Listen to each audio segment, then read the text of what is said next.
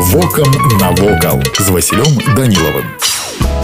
Вітаю вас паважаныя сябры займальны военны музей под адкрытым небам заснаваны ў гістарычных месцах мінска ўмацаванага раёна часткі знакамітай лініі сталіна пабудаваны ў 1930 гады ўздоўж граніцы ссср ад карэлі да чарнаморска ўзбярэжжа размешчаны ў мінскім раёне каля вёскі лоша ў 6 кіламетрах ад горада заслаўя сотні тысяч беларусаў і замежных турыстаў якія цікаюцца гераічным мінулым нашай радзімы кожны год наведваюць комплекс на тэрыторыі военного музея дзе захаваліся сапраўдныя доты можна ўбачыць усе віды акопаў транчэй і процьтанкавых арбоў стралковыя пазіцыі бліндажы для байцоў і акопы для гармат тут же сабраная самая вялікая ў беларусі экспазіцыя военной тэхнікі авіяцыі зброі розных гадоў пачынаючы з часоў вялікай чыны вайны унікальная калекцыя бронікаў пакоў які якія захаваліся з першай сусветнай.